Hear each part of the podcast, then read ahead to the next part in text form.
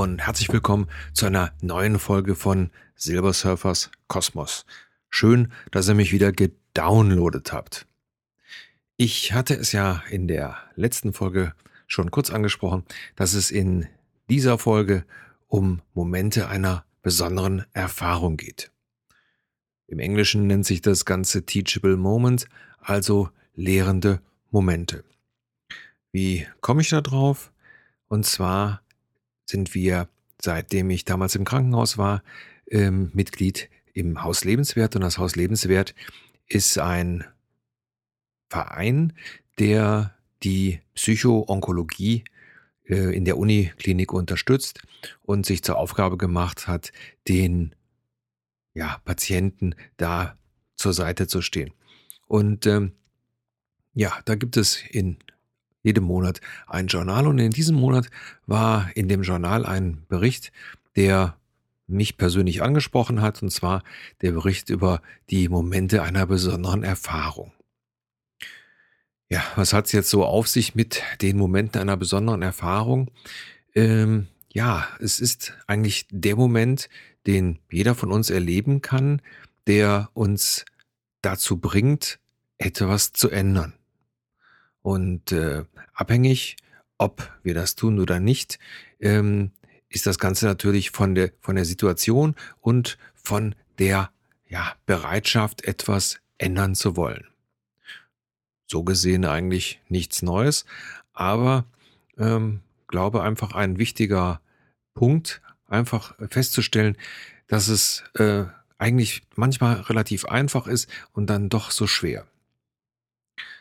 Äh, ich will hier mal zitieren aus dem Bericht.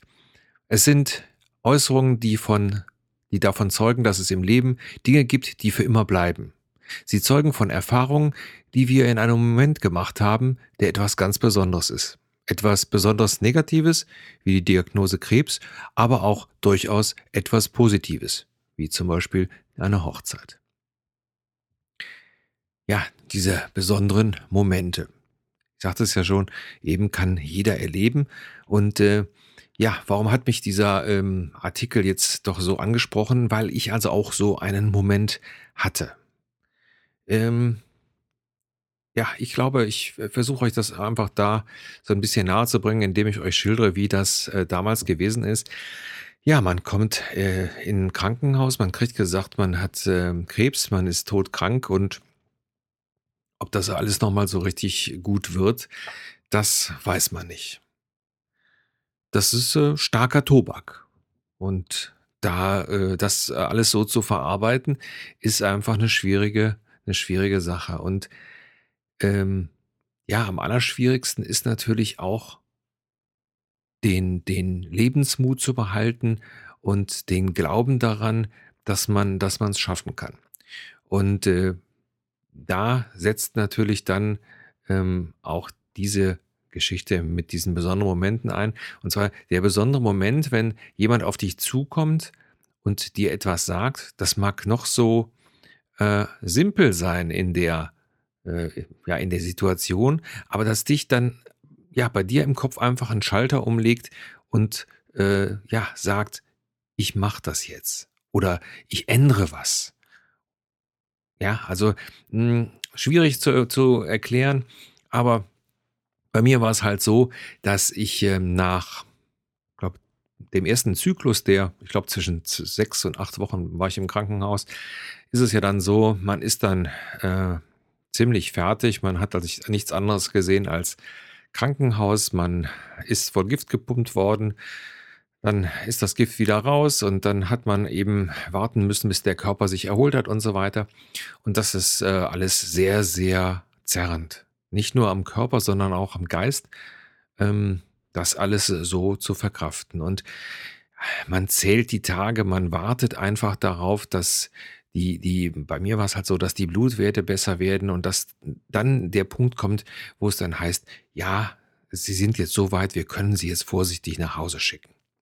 So, ich sagte ja, bei mir hat das eben extrem lang gedauert. Ähm, und ja, dann war also der Tag also da und ich, man sagte mir, ja, Sie können nach Hause und so weiter. Und äh, nach der langen Zeit und habe ich einfach gedacht: „Mensch, Gott sei Dank nach Hause. Was anderes sehen wie Krankenhaus, was anderes sehen, äh, zu deinen z z ja, zu deiner Frau, zu deiner normalen Umgebung, alles normal, mal was Normales essen, alles so.“ Ja. Und dann hieß es auf einmal: „Ja, aber Sie müssen nach 7 Tagen natürlich wiederkommen.“ Und ganz ehrlich, das sind dann so Sachen, das haut einen dann um, ja? Man ist also dann, äh, diese diese Zeit da, ist froh, dass man's einigermaßen überlebt hat und dann denkt man: „Ja, jetzt kann ich mich endlich ausruhen und 3 Wochen oder 4 Wochen zu Hause“ und so weiter. Ja, das war aber dann nicht so, sondern ich musste nach 'ner Woche wieder rein. So. Und mein mein besonderer Moment war dann, wie der Oberarzt, damals der Doktor Steib, zu mir gekommen ist und mir das einfach alles noch mal erklärt hat, ähm, warum das eben so sein muss und so weiter. Also, so diese ganze technische Geschichte, also nicht so nach der Devise: „Wir wollen dem Krebs immer auf ordentlich auf die Glocke hauen“ und so weiter. Äh, natürlich klar, das versteht man, man will das natürlich auch, aber es ist natürlich schwierig, weil man einfach so müde ist, so erschöpft und einfach ja, einfach auf den ganzen Kram keine Lust mehr hat. So, und, äh dann war's dann so, dass der dann zu mir gesagt hat: „Herr Landschow Visier runter, Augen zu und durch.“ Und ja, das mag der vielleicht schon zu 10.000 Patienten gesagt haben, aber bei mir war's so, dass es mir einfach, ja, gezeigt hat: „Du musst da jetzt wieder mit Energie ran. Das ist zwar alles Mist, aber um diese Krankheit zu bez äh, zu bezwingen, da musst du durch. Und da ist es eben nicht schön und dann musst du eben nach 'ner Woche wiederkommen. Egal. Steh's durch, mach's.“ Und ja, das war 'n simpler Satz zur richtigen Zeit. Natürlich, klar, das Vorgespräch kommt natürlich dazu, aber der mich dann einfach veranlasst hat, diese Sachen einfach durchzustehen.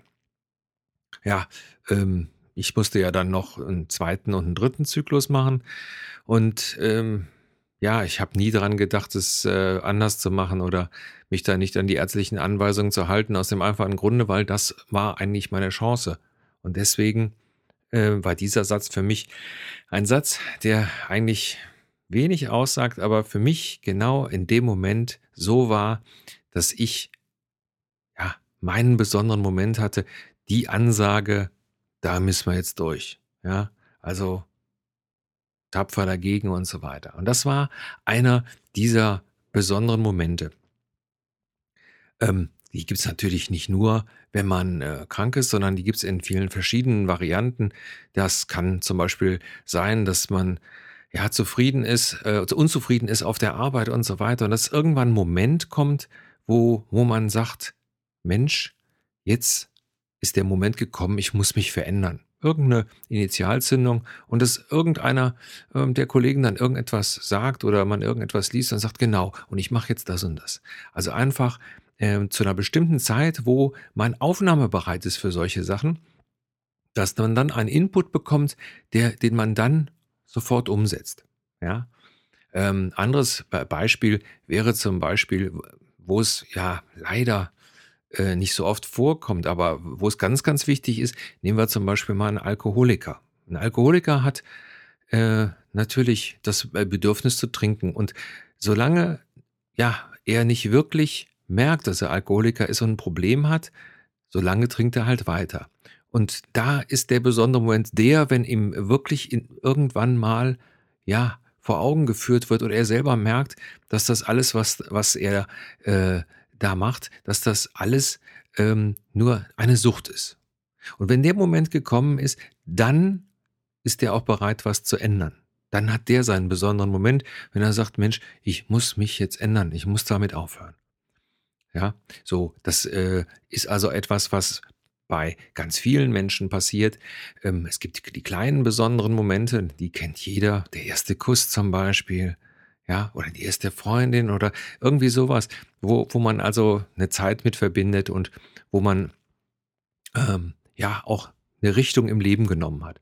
Und das ist es einfach. Und der Bericht, der hat mich, wie gesagt, deshalb so äh, angesprochen, weil es mich einfach an diesen, an diesen Arzt erinnert hat und daran, dass es leider, leider äh, auch viele Leute gibt, die diese besonderen Momente nicht haben.